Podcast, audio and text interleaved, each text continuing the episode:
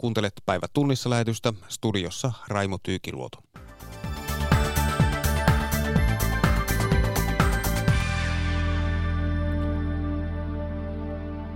YK on yleiskokous on kerännyt maailman johtajat jälleen New Yorkiin. Totuuden jälkeinen aika on ollut otsikoissa viime aikoina, mutta milloin elimme totuuden aikaa? Ja Varsinais-Suomen käräjäoikeus on tuominut tänään molemmat Airiston helmijuttuun liittyvät miehet törkeästä rahanpesusta epäiltynä. Tässä aiheita.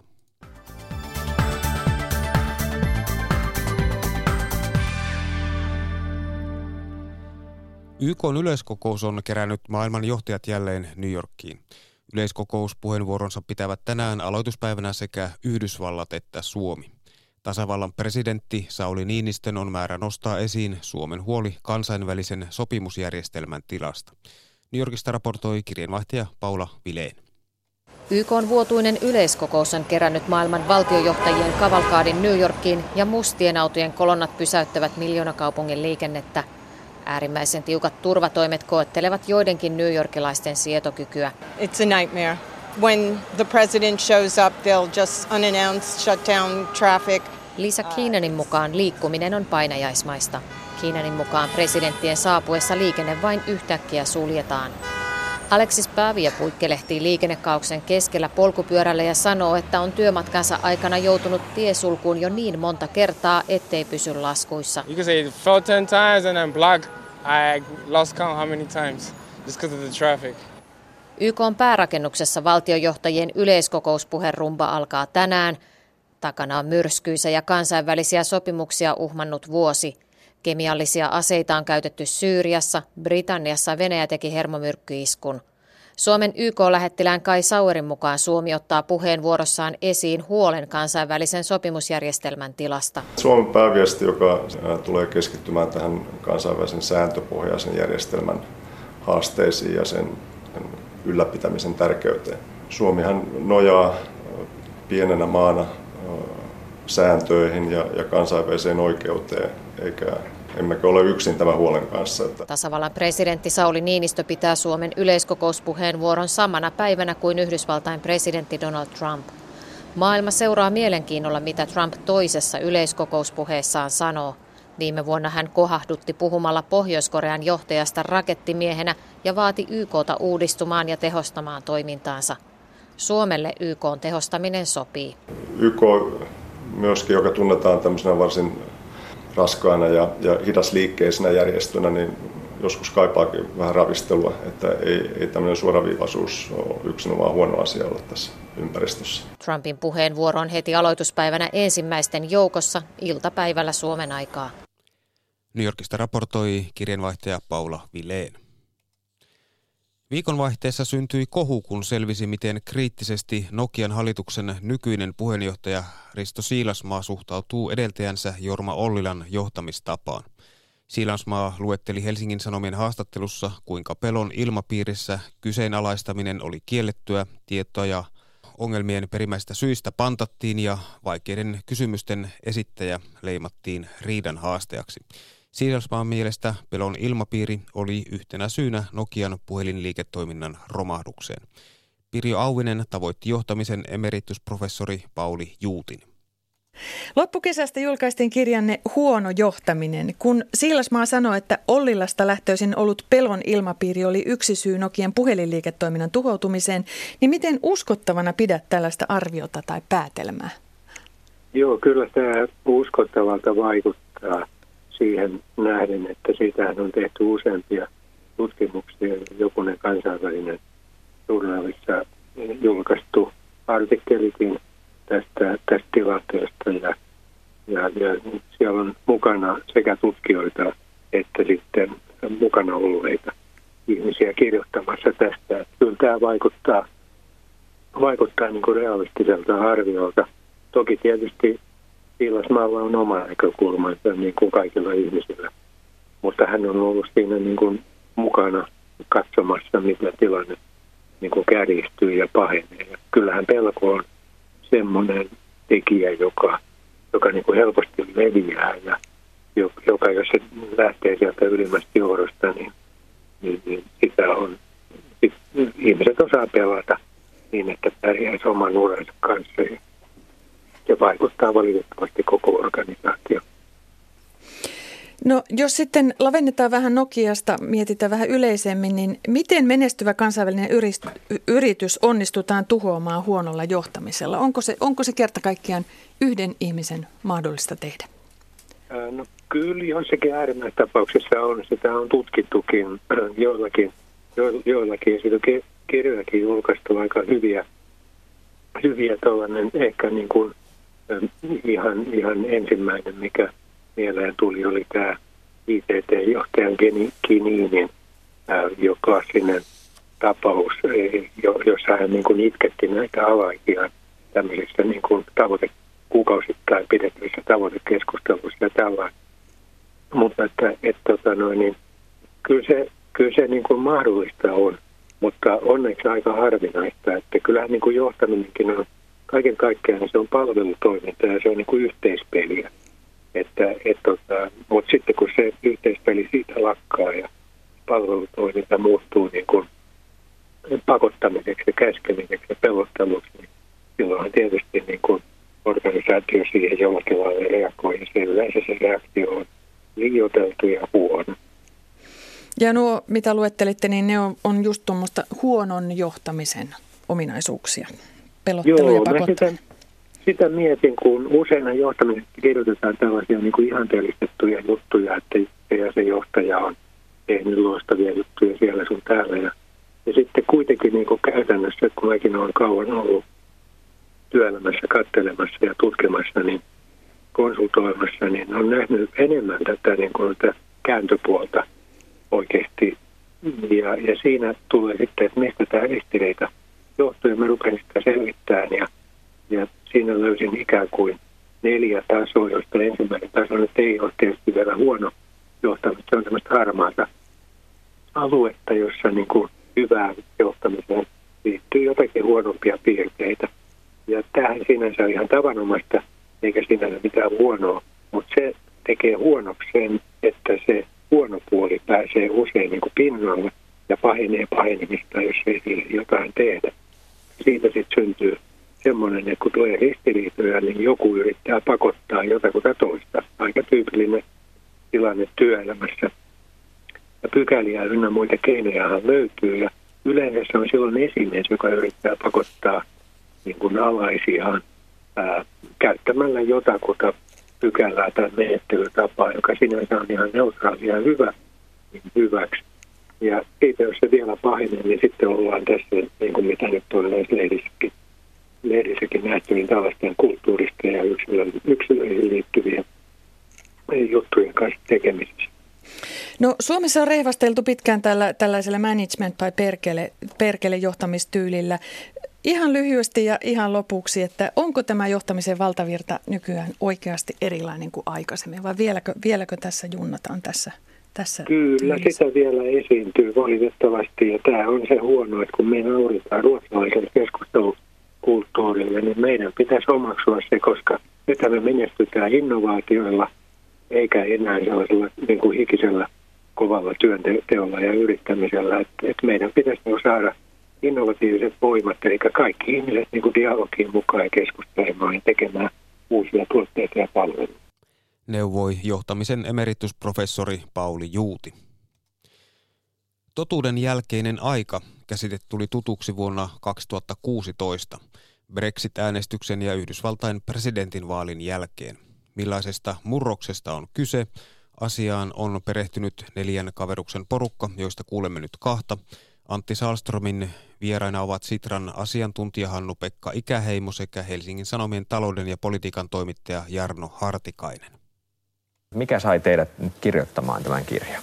Me jollakin lailla niin kuin omissa töissä me kaikki kohdattiin tähän totuuden jälkeisyyteen liittyviä ilmiöitä ja tämä niin kuin aihe tuli vähän meidän luoksemme. Leikkimielisesti ollaan heitettykin sitä, että paremmissa kirjakerhoissa kirjat myös kirjoitetaan itse. Oliko se Jarno just tämä Brexit ja Trumpin valinta ja se koko, koko vaalikampanja sellainen asia, mitkä sitten erityisesti sitten nosti tämän teidänkin siellä kirjakerhossanne puheenaiheeksi sitten jalostu ajatus, ajatus tästä kirjan kirjoittamisesta? Mm, niistä tapahtumista se lähti ja tavallaan koko se valtava keskustelu just totuuden jälkeisyyden post ympärillä. Ja, ja, sitä kautta ne tuli sitten merkikeskusteluihin. Mm.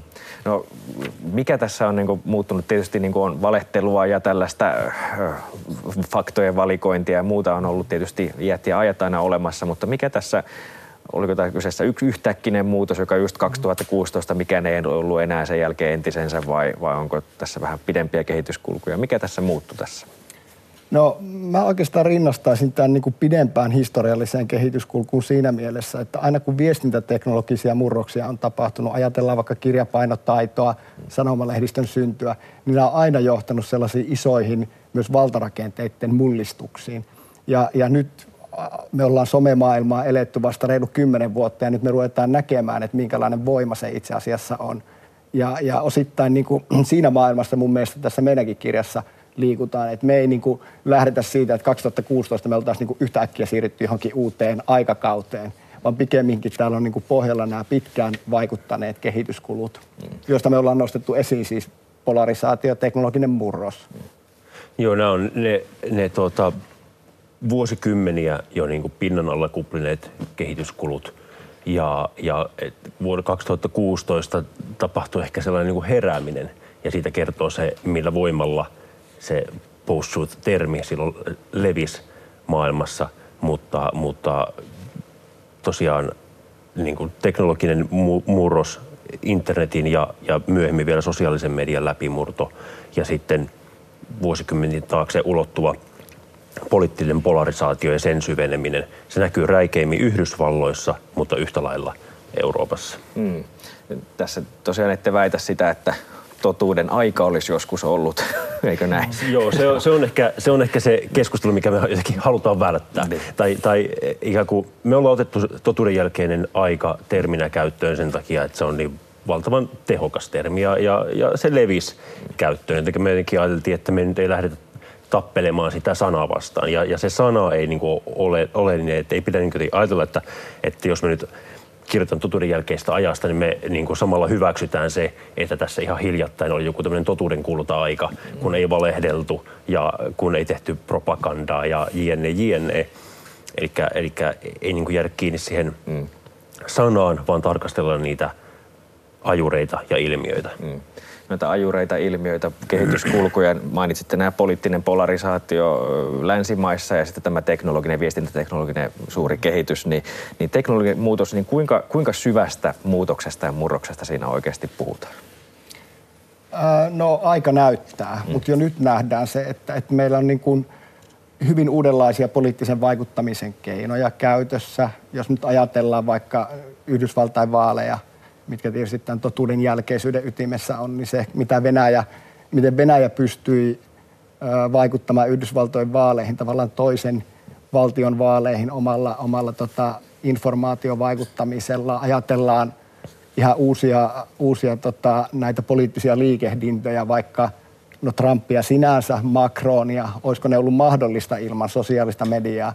Et niin kuin, Musta tuntuu, että, että internetin eh, politiikkaa, eh, poliittisia keskusteluja muokkaava voima on erittäin valtava, jonka vaikutuksia me vasta niin kuin ruvetaan pikkuhiljaa näkemään ja ehkä ymmärtämään paremmin. Mm. Niin, tavallaan se on valtava, valtava muutos ehkä, jonka itsekin vasta to, todella niin kuin heräsi tuota kirjaa tehdessä. Että et tavallaan se vanha portinvartioiden ja ikään kuin vakiintuneiden auktoriteettien maailma – niin se alkaa olla mennyttä. Ja, ja ihmisellä on tavallaan jokaisella kädessään työkalu, jonka kautta pääsee mm. Niin kuin yhteyteen miljoonien muiden ihmisten kanssa. Ja jokaisesta meistä tulee julkaisia, joten ne on niin kuin ihan valtavia, valtavia muutoksia. Mm. Mm, kun tähän yhdistetään se poliittinen polarisaatio täällä länsimaissa, niin millainen kombo, millaisesta kombosta tässä puhutaan? Ymmärretäänkö sitä aika, aika tulen arasta niin. ko- kombinaatiosta. Että jos tavallaan se, se on tosiaan se meidän keskeinen teesi, että nimenomaan nämä kaksi asiaa kohtaa, niin, niin että et syntyy ikään kuin ma, on maaperä, se on tavallaan se poliittinen polarisaatio on se, mikä muovaa sitä maaperää, joka, jossa tuota, ikään kuin olet oikeutettu paitsi omiin mielipiteisiin, niin myös omiin faktoihin. Ja, ja sitten taas teknologia mahdollistaa ihan eri tavalla sen, että sulke, luodaan ikään kuin sulkekupla tai, tai kaikukammio, jossa niin kuin omaa, omia ennakkokäsityksiä vahvistavat viestit sinkoilee ees taas. Mm. Mä ehkä täydentäisin tuohon vielä, että, että jollakin lailla me nähdään niin yhä enemmän sellaisia poliittisia kamppailuja, mitkä ei ole enää kamppailuja faktojen tulkinnasta, vaan ne on itse asiassa kamppailuja siitä, että mikä on ylipäätään fakta, mihin on rationaalista uskoa.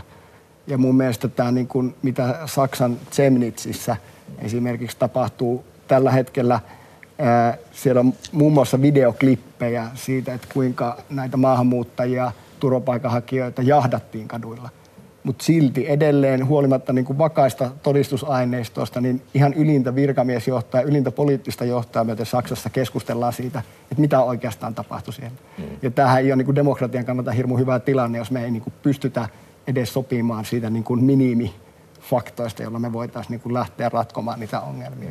No tässä nyt ollaan oltu Yhdysvalloissa, Britanniassa, Ranskassa, Saksassa. Miten täällä Suomessa, miten täällä meillä näkyy tämä totuuden jälkeinen aika? No Suomihan kulkee tässä tavallaan teknologisessa murroksessa ihan eturintamaa. Mm. Että et, tuota, internetin ja sosiaalisen median käyttö on niin kuin todella, todella yleistä ja siinä mielessä ollaan niin kuin ihan eturintamassa.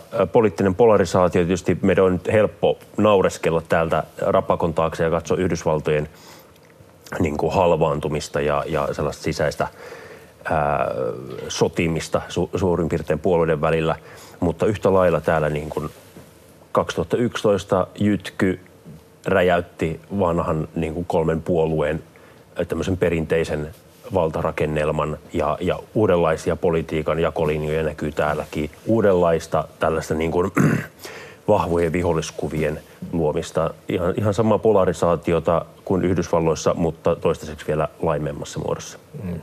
No miten, kun puhutaan tässä nyt on pari vuotta, vuotta oltu ja menty ja ihmetelty, katsottu miten erilaiset uudet toimijat sitten vaikka käyttää uudenlaisia strategioita, vaikka tällaista niin kuin tahallista harhauttamista ja ihan suoraan valehtelua, niin miltä nyt näyttää? Onko nyt esimerkiksi media tai, tai muut toimijat nyt paremmin varautunut tähän kuin vaikka 2016 tai muuta? Vaikea sanoa. Mä niin kuin itse näkisin sen, että niin kuin tuossa meidän kirjassakin ne tapaustutkimukset osoittaa, että, että, että kyllä medialla on niin kuin tässä ajassa äh, hirmu suuri vastuu olla vielä tarkempi niistä faktoista kuin ehkä aiemmin, koska niin kuin netissä on niin paljon erilaista informaatiota, missä niitä journalististen hyveiden periaatteita ei ole noudatettu. Ja, sit, ja, ja, ja tahoja, jotka pyrkii ikään kuin hyödyntämään sitä, että jos media luo ikään kuin sellaista harmaata, harma, harmaata vyöhykettä, että, mm. että niin kuin nähdään, että media ei noudata omia niin kuin periaatteitaan ja toimii omia periaatteita vastaan, niin on, siis hyvin pahantahtoisia tahoja, jotka pyrkii hyödyntämään tätä harmaata vyöhykettä ikään kuin näyttelemään uskottavaa, kunniallista mediaa ja, ja kuitenkin niin kuin sisältö on sitten ihan muuta. Mm. No lyhyesti tässä vielä ehditään semmoinen käsite, kun tässä nyt on lyhyessä ajassa mahdollisesti nyt kolmet vaalit tulossa ihan tässä keväällä, niin millaisia asioita nyt suomalaisen äänestäjän kannattaisi ottaa tässä huomioon? No kyllä mä kannustaisin jokaista äänestäjää vähän pohtimaan sitä, että, että jos hän vaikka etsii vielä ehdokasta, googlaa eduskuntavaaliehdokas 2018, että mitä sieltä nousee, mitä jää nousematta ja ylipäätään sitten, että, että minkälaisia teemoja hänen omaan uutisvirtaansa nousee. Eli kiinnittämään huomiota siihen, että kuinka nämä alustat hänelle suodattavat informaatiota, mitä jää piiloon. Että nämä on mun mielestä aika oleellisia kysymyksiä. Antti Salstromin vieraina olivat Sitran asiantuntija Hannu-Pekka Ikäheimo sekä Helsingin Sanomien talouden ja politiikan toimittaja Jarno Hartikainen. Kirjaa totuuden jälkeen ovat olleet kirjoittamassa myös Antto Vihma ja Yle Radio 1 ykkösaamusta tuttu Olli Seuri. Ulkomaalaisten kiinteistökaupat nousivat taas tapetille, kun keskusrikospoliisi teki viikonloppuna kotietsintöjä 17 kohteeseen Varsinais-Suomessa. Poliisi epäilee, että Suomessa sijaitsevan osakeyhtiön toiminnassa on pesty rahaa usean miljoonan euron edestä. Varsinais-Suomen käräjäoikeus on tänään tuominut molemmat Airiston helmijuttuun juttuun liittyvät miehet törkeästä rahanpesusta epäiltynä. Lisäksi toista miestä epäillään törkeästä veropetoksesta ja toista avunannosta törkeään veropetokseen. Epäilyt otettiin kiinni viime viikonloppuna poliisin laajan operaation yhteydessä. Toinen kiinniotetuista on Viron ja toinen Venäjän kansalainen. Onko Suomessa suhtauduttu sinisilmäisesti ulkomaalaisten kiinteistökauppoihin? Entä miten ulkomaalaisten kiinteistöomistusta aiotaan suitsia? Pirjo Auvisen vieraana ovat kokoomuksen kansanedustaja, puolustusvaliokunnan puheenjohtaja Ilkka Kanerva, SDPn kansanedustaja, puolustusvaliokunnan varapuheenjohtaja Mika Kari ja sotilasasiantuntija Arto Pulkki. Suomessa tehdään vuosittain noin 500 kiinteistökauppaa, jossa ulkomaalainen on ostajana. Suurin huoli on ollut venäläisten kiinteistökaupoista. Arto Pulkkinen, jos katsot tuollaisten sotilassilmälasien läpi, niin mikä merkitys nykyisessä maailmantilanteessa on sillä, että omistaa konkreettisesti maata tai kiinteistöä jossain toisessa maassa? No kyllä täytyy sanoa, että sillä omistussuhteella, sillä juridisella suhteella on kyllä aika vähän merkitystä sillä, että kuka hallitsee jotain aluetta, on tietysti isoja merkityksiä. Jos me puhutaan nyt jostain strategisista kohteista, on ne sitten sotilaskohteita tai vaikka energiajakeluun, tietoliikenteen liittyviä kohteita, niin, niin tällä sillä on kyllä merkitystä. Mä edelleen korostan, sillä kuka on merkitty omistajaksi kiinteistörekisteriin, ei ole kyllä juuri mitään merkitystä. Eli onko sinun näkemyksesi se, että se, että sinne kirjoitettaisiin vaikka, että, että venäläiset eivät saa omistaa, niin sitä pystytään kiertämään? No kyllä se on käytännössä niin, että, että hallinta voidaan osakeyhtiön kautta täällä Suomessa. Sen suomalaisen osakeyhtiön voi omistaa latvialainen osakeyhtiö, jonka voi omistaa kyproslainen osakeyhtiö. Suomessa ei näy, eikä näy vielä kaksi porrasta eteenpäinkään, että, että tosiasiallinen omistaja joku muu. Ja vaikka se omistaja olisikin joku bulvaa, niin että se ikinä päätös mihinkään muualle semmoiseen niin meidän kannalta ehkä vähän epäilyttävään tilanteeseen, se voidaan vuokrata tai muuten luovuttaa. Tosiasiallinen hallinta on siis se, joka meitä kiinnostaa. Mitä sanoo meidän kansanedustajavieraat?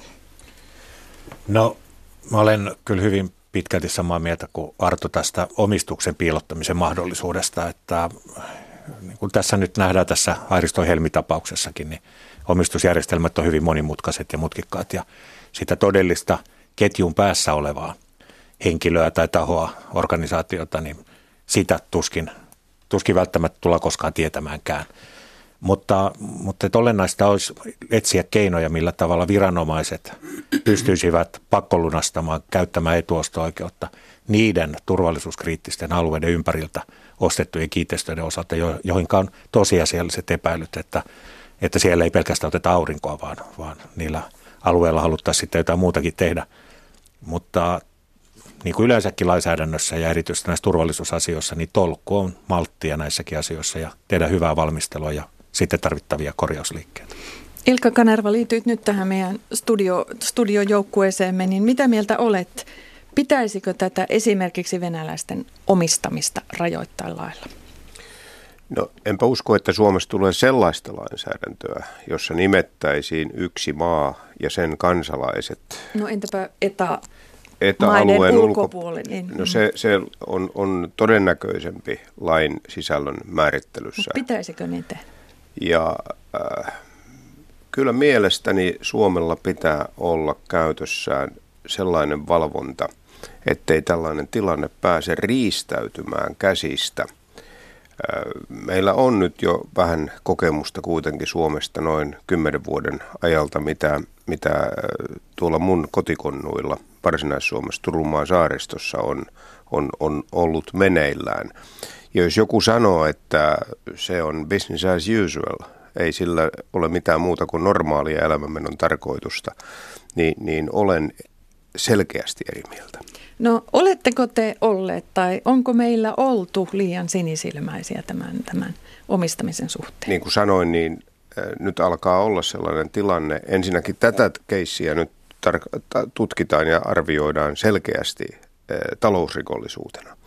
Mutta jos sen myötä käy ilmi jossakin myöhemmässä vaiheessa, että, että tässä on todellisia turvallisuusriskejä, niin, niin totta kai silloin se on jo todennettu, että on toimittu sinisilmäisellä tavalla, hyväuskoisella tavalla. Ja, ja silloin on, on ikään kuin suojaus alhaalla nyrkkeilytermejä käyttäen. No Arto Pulkki, tämä Turun seutu tai tämä, tämä väylän, väylän nämä, nämä saaret siinä – Onko tämä nyt sellaista, sellaista aluetta, jota, jota sinäkin ehdotit, että, että pitäisi olla tämmöistä pakkolunastettavaa? Onko se sillä tavalla strategisesti tärkeää? No kyllä. Tämä on tietysti vaikea vastata hyvin lyhyesti, mutta että tiedän, että tämä tuntuu pahalta kanervasta, mutta että kyllä tietysti täytyy, että vaikka Turussa on, meillä on Naantalis iso jalostamoa ja siellä on sotasatamaa ja muuta, niin kyllä Turun sataman merkitys no yleisesti ottaen Suomen puolustuksen tai huoltovarmuuden kannalta on kuitenkin kokonaisuudessa aika pieni.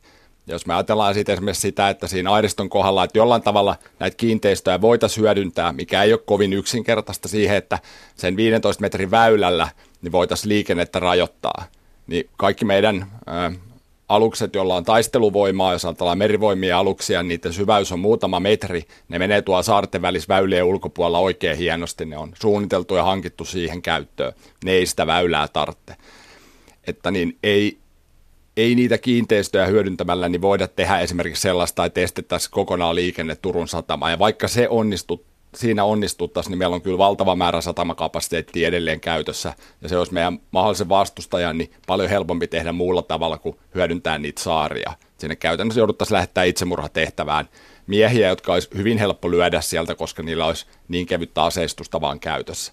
Eli itse en näe, että sillä olisi isoa operatiivista merkitystä.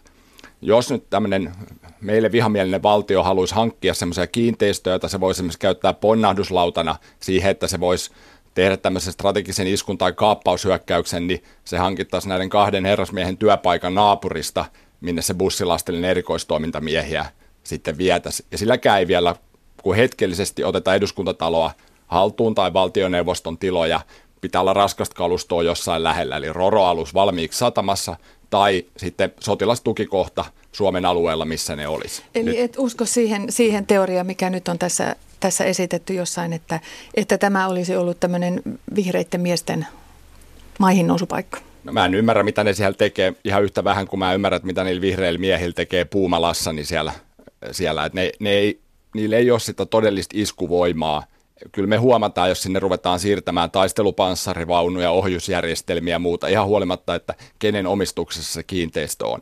Tiedustelu on sitten toinen asia, mutta siinäkin on semmoinen, että meillä on kyllä lainsäädännöllisiä työkaluja, että me vähänkään epäillään, että, että joku meille vihamielinen taho yrittää tiedustella Suomen alueella, niin meillä on kaikki pakkokeinot käytössä – ja me voidaan selvittää, että mitä siellä kiinteistöllä tapahtuu. Ainoa paikka, missä meitä voidaan tehdä, on ulkomaan edustustot. Ja nyt ei ole kyse sellaisesta kiinteistöstä. No miltä kansanedustajista kuulostaa tämä, että tämä ei ole sellainen strategisesti merkittävä paikka no, tämä? No mä, mä tunnen nuo kotikonnut koko lailla ja, ja, ja tuota, Artoa kuunnellessani, niin, niin pakko nyt tehdä tässä virallinen kutsu Artolle ensi kesänä tutustumaan näihin olosuhteisiin.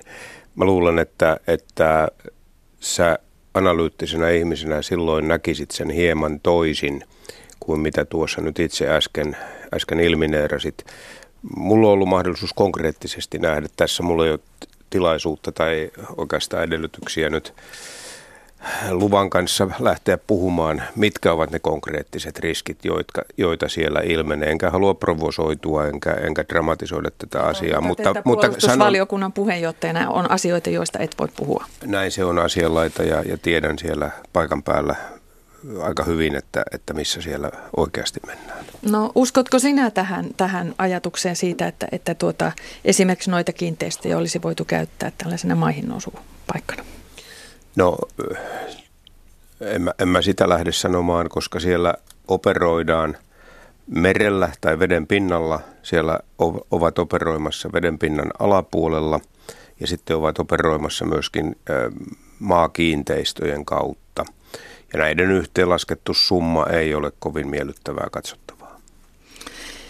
Mika Kari, jatko sinä tämän käsityksen, että, että ei, ei niinkään kiinteistöjen ostamisen kieltäminen, vaan se, että ikään kuin pakkolunastettaisiin jo, jo niin kuin muin keinoin tämmöisiä tiettyjä paikkoja. Että se voisi olla se ratkaisu tähän tämmöiseen tilanteeseen. No mä, mä näen asian ehkä, ehkä niin, että niin kuin sanoin jo, että meidän pitäisi katsoa, että onko meidän viranomaisten työkalut kunnossa.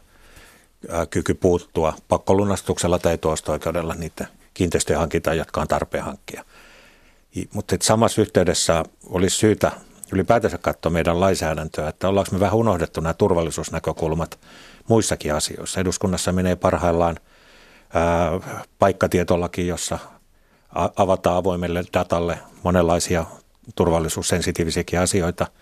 Postilaki oli vasta uutisissa ja niin edelleen. Me tehdään monenlaisia arviointeja lainsäädännössä, sukupuolivaikutusten arviointeja ja niin poispäin.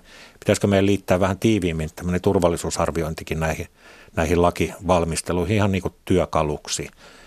Että hyvä ennakointihan on se, että me pystytään ennakoimaan sellaisia uhkia, jotka mahdollisesti realisoituu. Ja, ja kun käytetään sanaa mahdollisuus tai mahdollista realisoitua, niin silloin tietenkin veljet oikealla kuin vasemmalla tässä – keskellä istuvana, niin, niin omalla tavalla ovat molemmat oikeassa minun mielestäni. Ja, ja meidän pitää olla fiksumpi kuin, kuin se, joka yrittää olla meitä fiksumpi. Pirjo Auvisen vieraina olivat kokoomuksen kansanedustaja, puolustusvaliokunnan puheenjohtaja Ilkka Kanerva, SDPn kansanedustaja, puolustusvaliokunnan varapuheenjohtaja Mika Kari ja sotilasasiantuntija Arto Pulkki. Ja kerrotaan vielä päivä tunnissa lähetyksen lopuksi, että vuoden nuoreksi taiteilijaksi on valittu Nastia Säderönkkö. Hän tekee töitä muun muassa mediataiteen, netin ja installaatioiden parissa. Rönkkö saa Tampereen kaupungin 20 000 euron stipendin. Odotettavissa on myös näyttely Tampereen taidemuseossa.